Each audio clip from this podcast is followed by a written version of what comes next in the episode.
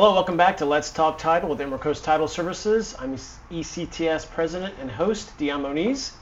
I am Ashley Bowen, ECTS DOO and licensed title agent. So we're back today to give you yet some more legal updates. Uh, last few episodes have been about updates and uh, or new laws coming down the pike, and we've got two more to Couple talk about today. Yeah, so tis the season for uh, changes in the laws. Um, so the first one we'll talk about is uh, it goes into effect January 1st of 2024, and that changes the requirements for deeds.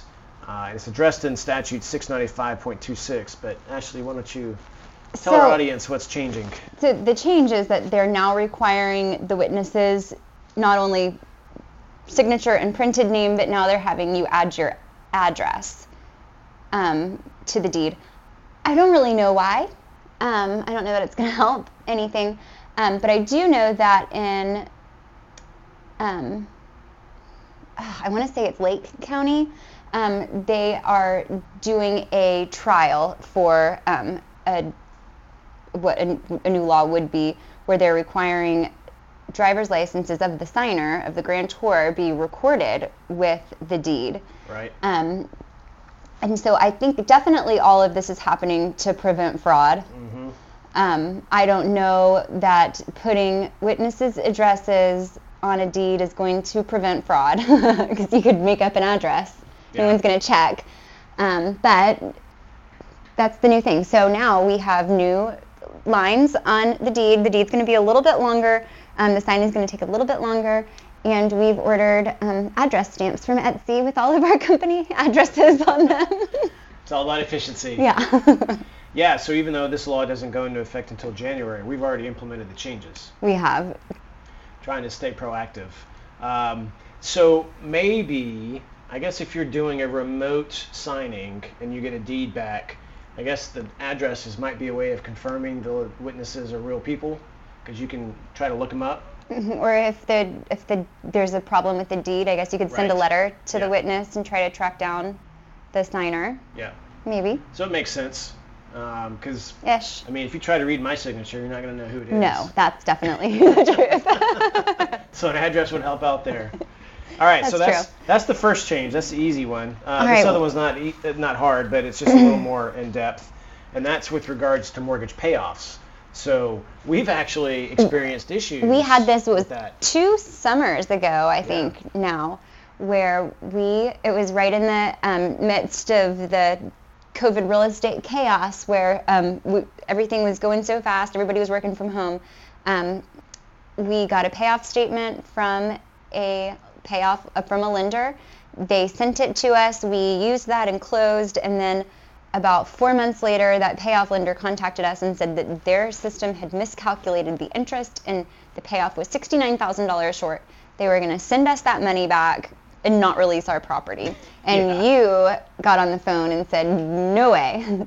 And you had to get angry with them and make them not send the money back and actually release the property.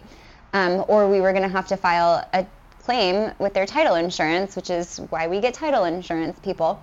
Um, but that situation that happened to us two years ago can never happen again.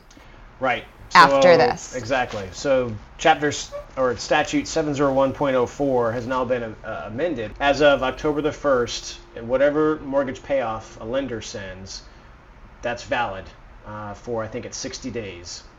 Now, if they change it before the payoff is sent, so if the title company gets a revised one before the payoff's actually sent, then the new one supersedes.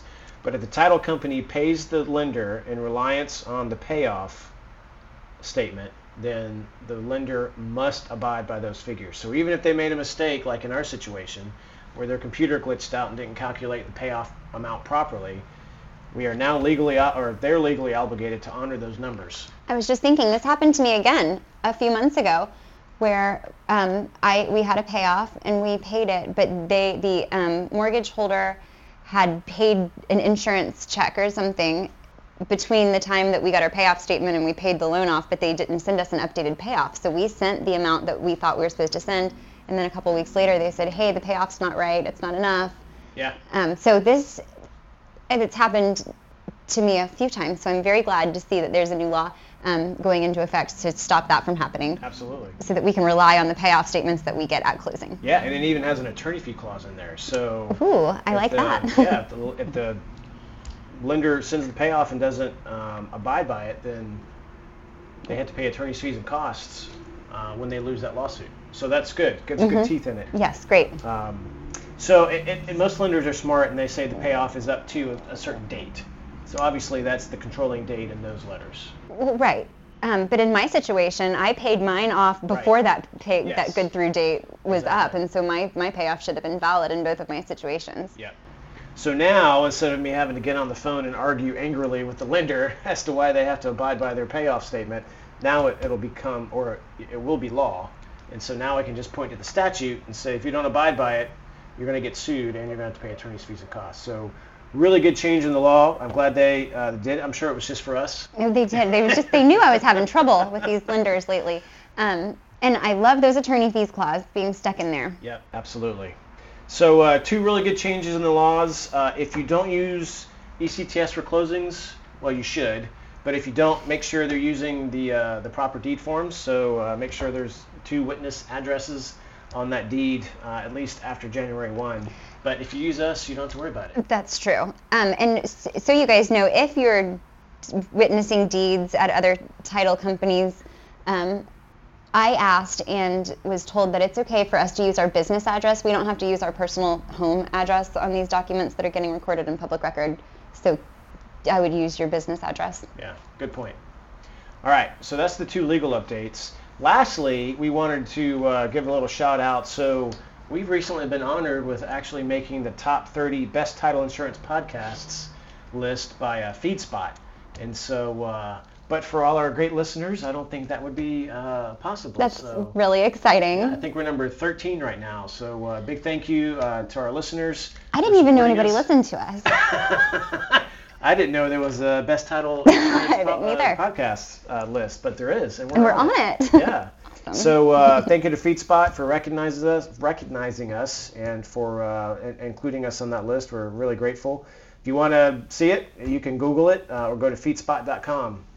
Um, all right, I think that's going to do it for this episode. Kind of short and sweet, but important information.